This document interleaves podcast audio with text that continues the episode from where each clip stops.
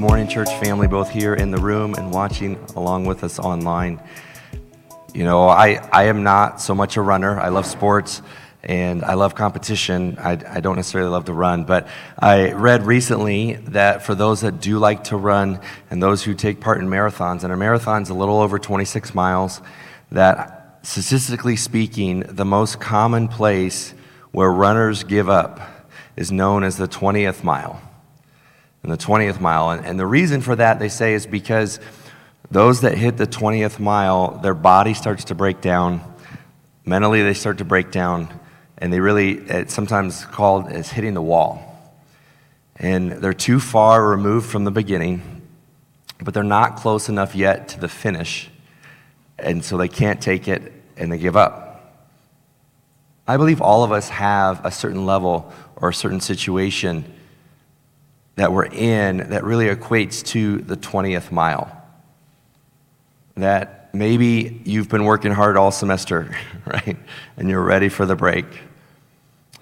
Maybe it's a job or a project that you've been pushing through, or a goal that you have, or a relationship that you've been working on. And, and you feel somewhere in the middle, and you feel physically broken down, you feel mentally broken down, maybe emotionally broken down, but you're too far from the beginning and you're, you can't quite yet see the end, and so you hit the wall. Well, today I want to encourage you and talk about what do we do when we hit the 20th mile. Our message this morning is entitled Don't Give Up. Don't give up. Go ahead and turn to your neighbor and just say, Don't give up. And to your other neighbor, say, Ah, you should call it quits. No, I'm just kidding. Don't do that part. The reason we are talking about not giving up is because this is exactly what Paul did as he finishes his letter to the Galatians. This week is the final week in our series called Firm Foundation, where we're talking about what Paul wrote to the early church and the early house churches there in and around the area of Galatia 2,000 years ago. And he gets to the end where really all letter he's been talking about the power of grace and the gospel and freedom found in Jesus. And he talks about how we can enjoy that freedom through the power of the Holy Spirit. And he gets really practical at the end and encourages believers not to give up. And really, the key, what we're going to talk about today, one of the keys to finishing well, finishing your marathon, finishing your race, finishing the task that God has laid before you, is to surround yourself with strong Christian community. And that's what we have here. That's what we're trying to do here. And that's why I encourage you to recognize in your life. And so if you're taking notes, I want you to write this down that Christian community helps you grow in grit and goodness. Christian community helps you grow in grit and goodness. And it's Christian community because really what we're talking about here is at the end of the day, who gives you the perseverance is God. And so there is community places found throughout our world and what I, what I want to encourage you with and, and really urge you to understand is that your desire for community around the world and in different sectors of life sports, interests, work, whatever, whatever may have you that's really a sign that your soul is longing for Christian community. That faith and family go together. And so, how this is going to break down is that when Paul's writing this last chapter, the first five verses really teach us about what does it mean to have grit. And then the next five verses teach us what does it mean to pursue goodness. Because with Christian community by your side, you can see both of these things come into play. And so let's open up our Bibles to Galatians chapter 6. And if you don't have a Bible, uh, we invite you to take one out of our Bible box that we have out in the lobby.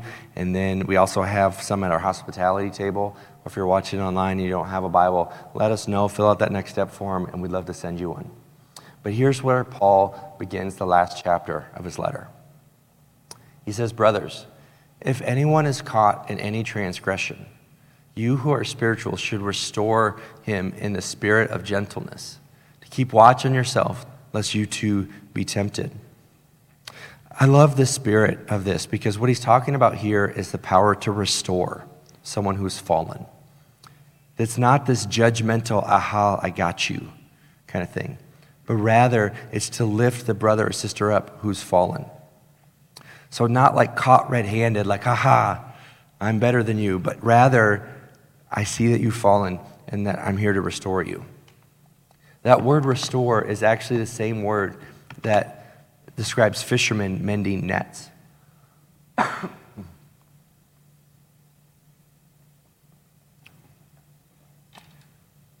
and so when somebody falls down, you can pick them back up. Now, verse 2, we, it continues on. It says, Bear one another's burdens, and so fulfill the law of Christ.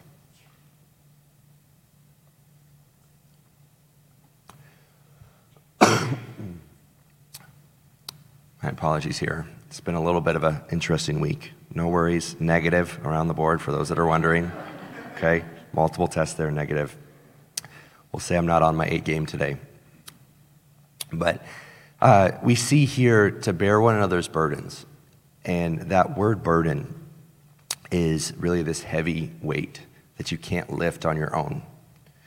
And, and to surround someone, to lift something that someone on their own cannot carry. And this is important because he uses a different word a few verses later. But I want you to see here that it says to fulfill the law of Christ. And what is the law of Christ? Because earlier in the book, he talks about faith is more important than law. Well, in this case, he's referring to the law of Christ, or really the lesson of Christ, which is known as the Great Commandment to love the Lord your God with all your heart, soul, mind, and strength, and to love others, not only as you would, but as Jesus did. That when you love people, it's showing that you have an understanding of the gospel. It's one of the best things you can do is to look to lift the burdens for the people who are hurting. And so sin is really an action that someone is struggling with. But then this burden is usually something or a storm or circumstance that somebody is carrying, right? And we can go alongside them and carry that with them. Verse 3 For if anyone thinks that he is something when he is nothing, he deceives himself. And now I love this because he understands what is possible. So if you're the person to restore someone who's sinning and you're the person that carries someone's burden, it would be easy for you to feel prideful or puffed up. But the goal of this is not so that you can feel better about yourself. The goal is that we can lift and carry each other's burdens and support one another. So, the end result of that, the end result of the Holy Spirit and of love and of the gospel, is actually a place of humility because you very well could be in that spot where you need to be lifted up and you need a burden carried.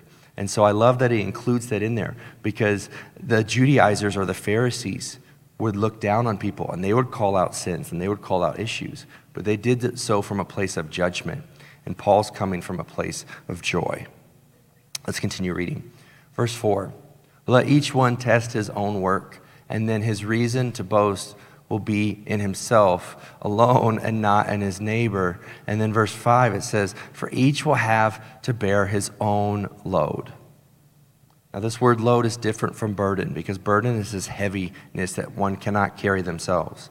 But a load is a lighter weight. Think of a backpack that you have to carry. I love that. Everyone has to carry their own backpack right? You have to take responsibility because the flip side of those verses of saying we need to care for one another are the people that might come across as lazy or apathetic or enabling, right? You need to help me. Like, help, I can't get up. You know, I've fallen and I can't get up, like the Urkel quote there. Like, no, you, you do need to take some responsibility. Like, there are people in this world who, like, everything seems like a spiritual attack. Have you, have you known those people? You're like, oh, Satan's just after me. Like, really? I think you just made a bad decision. You know, like, how if God could just provide? Well, do you have a job? No. Have you applied? Have you even looked to apply? Like, there's a level of responsibility there. Um, I was a youth pastor for 12 years, and I heard another youth pastor say one time to me, and speaking to teenage boys, and and I think not only is it applicable to teenage boys, but applicable to all of us. And it said that teenage boys often are like trucks, that uh, they drive a little bit better when there's some weight in the back. you know, like there's this idea that we need to take our responsibility, that we don't just need idle time and idle hands, that we need to do what we can with what we have to help others. And so, another way that this breaks it down is that when, in order to build grit in our lives, we can see that growing grit involves three things. Number one, it requires accountability. When you have accountability, it's somebody that's checking your heart, checking your spirit. So for me, like my wife and I, we, we share all passwords and things there and have access to each other and having regular conversations. Um, in terms of organization and ministry, I have an incredible board of elders that I'm checking in with um, on a regular basis, at least once a month, and sometimes more. I have five different coaches through Vision Arizona. We have friends and family close by that, as needs come up and conversations happen, you can approach these things. And so the question is do you have somebody in your life that can speak into your life and that you can speak into their life? That you can support one another, not from a judgmental standpoint, but from a carry burden support and say, hey, you need to take some responsibility here. Hey, you need to take a step forward here. And so it takes those things. So it takes accountability. But second, we see that it requires stability. It requires stability. It helps when you have people to hold you up when you're feeling weak. It helps when you have people around you that can make a difference. I shared I'm not exactly on my A game this week, and I'm so grateful to our team um, that take care of literally everything else here today and everything else going on, that we're in one family, that we're one body, that we're working together. And I'm so grateful for that. I'm so grateful that it's bigger than just one person, that together it's about the Savior who loves us, that, that we as a family can love one another, encourage one another, that we can lift one another up when we're struggling through a difficult circumstance. Then, the third, what we see in this passage is that grit requires responsibility, right? We can't just always sit back and expect everyone else to take care of things when God has given you the brain, has given you the body, and has given you the resources to go after things that He's put before you. Right? In the garden, God created the world. God created Adam and Eve. And then what did He do? He actually gave them a job. Right? He gave them a job because He invited them to, into a, a purpose, invited them into stewardship to manage. And whatever you find yourself doing in life, whether it's raising a child, supporting a friend, working a job, so many different industries, you can do so for the glory of God when you take responsibility for yourself and your actions in the process. So, this is how we grow in grit. And, and I heard a speaker say recently, and it stuck with me, that, that often our world teaches that we should focus on success. But the issue with success is at the end of the day, usually success is focused on self. And so, what I want to offer you in response to that is don't pursue success, instead, pursue significance. See, the only way you pursue significance is when you look to serve and meet the needs of others. Because you can be personally successful and relationally broken. But if you experience significance of the gospel and you look to meet the needs, it gives you the strength to persevere and to and continue on and to fight another day because it's not just your needs, it's others' needs, and we can lift each other up. That we're not just pursuing success, we're pursuing significance. Now let's continue reading and see where Paul now transitions to talking about goodness.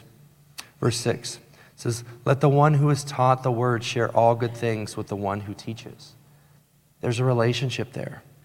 There's those receiving the word, those hearing the word, responding with a spirit of generosity. Then he continues on. Verse 7 Do not be deceived. God is not mocked. For whatever one sows, that he will also reap. Verse 8 For the one who sows to his own flesh will from the flesh reap corruption but the one who sows to the Spirit will from the Spirit reap eternal life. So let us not grow weary of doing good, for in due season we will reap if we do not give up. And I'm going to reread this verse in a second.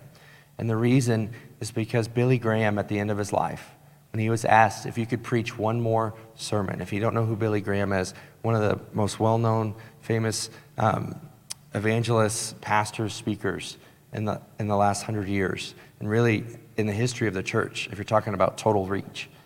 And when he was asked at the end of his life, if you could preach one more sermon, what would you preach? He said, I would preach on Galatians 6 9. And so I don't know about you, but if Billy Graham said if I had one more verse to preach, it would be this one, I would highlight and mark that down. Because he says it's, it's easy for us to give up, right? It's easy for us to struggle because we live in a broken world. But he, he doesn't say that in due season, maybe we'll reap. It's possible that we could reap. He says, no, the principle of sowing and reaping, planting and harvest, is that you will reap if we do not give up. And so, whatever you're sowing right now, I understand that continue on in persistence, continue on in grit and in goodness, and God will see you through. It says in verse 10 So then, as we have opportunity, let us do good to everyone, and especially those who are the household of faith. How you treat others is a reflection of how you view God. I'm going to say that again for emphasis and also because my voice is pretty raspy. so you might have missed it.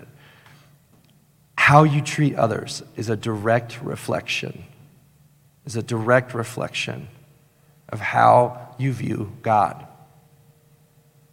Jesus tells a parable of a story about a man who is in debt equivalent of millions of dollars and, and the owner decides to forgive that debt, and that man is set free.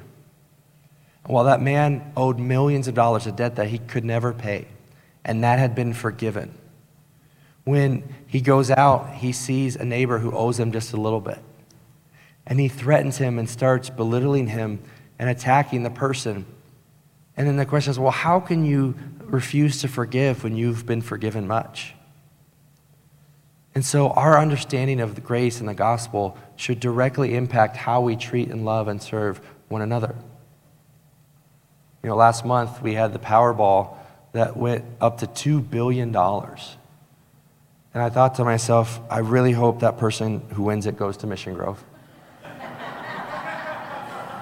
if so, I want to tell you about the Crazy Love Project. And now Desert Ridge will own, all, our Mission Grove owns all of Desert Ridge. It's great. But two, I thought, okay, if you had just won the Powerball, would you still like pursue little coupons and discounts? Like any discount people, like I, any clearance people in the house? Like I'm a clearance person. Like I love clearance. I love me a deal. You know, like if I can save 50 cents, I will do it. You know, like I'll go, I'll buy one, get one. I love me some BOGO especially when it's food related. And like, you know, we're pursuing things and I want that coupon or I get this percentage off or I sign up for that newsletter to get a discount at the purchase. And then if I can get a coupon and an online discount and a clearance item, oh, it's a good day. And uh, now, if you just won $2 billion, do you, like, are you at a point in your life where you need to continue doing that? You know? Like, that seems weird at that point, doesn't it? Like, but this is what happens to us as Christians. Jesus has given us eternity, e- eternal lottery here, eternal forgiveness and freedom and joy and purpose. And yet, we go out and we try to take little things from people and we're searching off the clearance rack. And we're like, oh, if I could just have this. He's like, really? I've given you everything. And so, your understanding of the gospel and who God is impacts our relationships. And that's why when, when you're fighting something in a relationship or in a workplace, the best place to go is not directly at that person, but actually first to God. Because when you can see that person as God sees that person, when you can see your situation as God sees that situation, it makes all the difference. And therefore, Christians should be the most loving people in the world. And in that verse, you notice too, he says, especially to those in the household of faith. You know, if, if you think about growing up with siblings, and siblings, you love them and you protect them, but you push each other's buttons, right? You nitpick, you fight. Parents, I guarantee every one of you have been in the car and threatened to pull the car over because one sibling or one kid is, he's touching me, he's looking at me, He grabbed the toy I wanted. And like there's this bickering back and forth. I wonder sometimes if that's how the world looks at the church. Is that we, we disagree with someone and then we go to social. Ooh, this is the right thing to do. Boom. And we slam other believers. Or it's almost like we, we celebrate when someone falls. Like it breaks my heart when a pastor falls morally, and, and, and then when we see people say, I knew it. And it's like, who wins in that situation? You know? Like when there is a difference and there is a potential heresy within doctrine, like I'm not saying don't pursue truth. Like always pursue truth. But don't forget that the world is watching and how we treat each other matters. In fact, Jesus to his disciples said, How you love one another will show the world that you are different. So let us be people who, understanding the grace and gospel of Jesus Christ, can go and do good. Not because we want something in return, but because we've already received everything through Christ. And so, growing in goodness, we can do so in three ways for those taking notes. Number one, we're challenged to sow or to plant your treasure. The idea of being generous. I saw a recent statistic that the local church outgives every other program and industry in the world. Governments, charities, different things. The local church actually gives more to the needs of others than any other organization in the world. And I think that is a reflection of the fact that you cannot outgive God. And that when we believe in a generous God, it allows us to in turn be generous. And that because we are created in God's image, that when you give, you're actually giving in the Spirit of God. And you get to experience, and you are being God, and you are being generous to others. But not only can we sow our treasure Second, we can also sow our talent and our gifts and our abilities. The question is what are you sowing right now in your parenting? What are you sowing in your workplace? What are you sowing in your mental health? What are you sowing physically? What are you sowing in your relationships? And I'm not immune to this, that all of us have to have regular check ins with the ones we love to say, How are we doing? Are we sowing what we're hoping to reap? Or are we planting something different, hoping that the seeds change once they're in the ground? Right? What are you passionate about? What are you skilled at?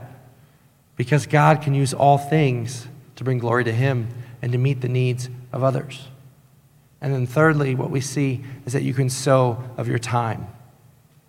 Another way to spell love is T I M E. Are you giving of your time? You know, so grateful for the people within this church, for those that are setting up, those that are serving in nursery, those who are running the tech, those who are here at six in the morning, those who travel across the world and are already meeting the needs of a family, but then on the weekends choosing time to make a difference. You know, we have such incredible people here at the church. You know, uh, I'll, I'll pick on or slash encourage Big Sean in the back. Uh, if you've never met Sean, if Sean and I are standing together, we look like the before and after of a workout program, uh, me being the before.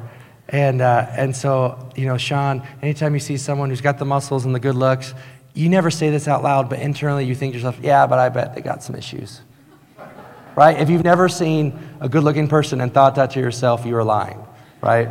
We do that, right? But then, Sean, someone told me, like, oh, what is Sean doing this weekend? I heard that it was either this weekend or coming up that you're delivering Christmas trees to burn victims.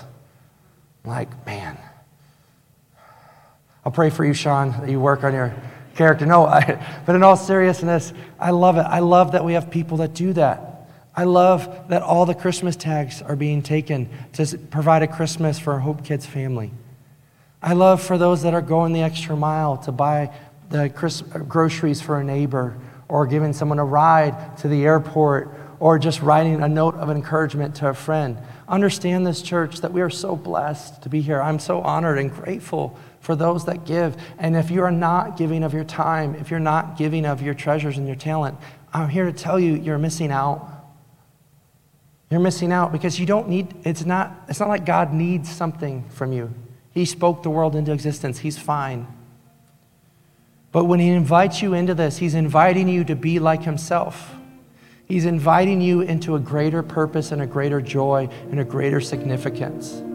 So that when you sow of your treasure and of your talent and of your time, when you pursue the goodness for your community, for the sake of goodness, when you establish grit in your life through accountability, through stability and support, and through taking responsibility for what you can, I'm here to tell you that the world takes notice. We don't have time to go through the end of the letter, but Paul makes it personal and, and he writes about that the only thing that counts is being a new creation in him. And that when you pray and you follow Christ, that peace and mercy will follow you. And he ends the letter in verse 18. He says, May the grace of the Lord Jesus Christ be with you in your spirit, brothers. Amen. That's my prayer for you today. I want to end with a, a, a cute little story. I actually just heard it this morning. It was fitting. I just was online and saw it this morning, so I share with you. An online friend of mine, uh, a believer, serves in a church. He, uh, he posted that his kiddos were home. They were home, so they had to watch church online. Not our church, they were a different part of the country. And so they had church online in the living room. And in the middle of the service, his little boy looked up at him and says, Dad, can I have Jesus? I mean, as a pastor, right? Like you can't get better than that, right? And so he's, and so this leader started thinking, oh my goodness, this is incredible. Was it the sermon? Was it the song? Was it the spirit just stirring in my son's heart? And he goes into this explanation about how Jesus is incredible and how Jesus is the reason for the season and the beginning of Christmas. And as he's in the middle of just this joyful preaching moment, his son looks up at him and says, No, Dad, can I have Cheez Its? and he holds up the bowl. And he looks down and realizes, oh, my son was just snacking. Look, I love me some Cheez Its, okay? But if I can offer you one thing this morning, may you walk out with the hope and the message of Jesus Christ. That's the thing that changes you. That's the thing that changes everything. That's why we gather. That's why we serve. That's why we give. And when we do that as Christians and we come together as a community, we can grow in our grit and in our goodness. And you can break through the 20th mile and finish well and finish strong. Will you pray with me? Dear Heavenly Father, we ask that your Spirit will move. We ask that you would come and speak to our hearts today. God, help us to pursue grit and goodness in our community, to serve one another. We love you, God. And it's in your Son's name we pray.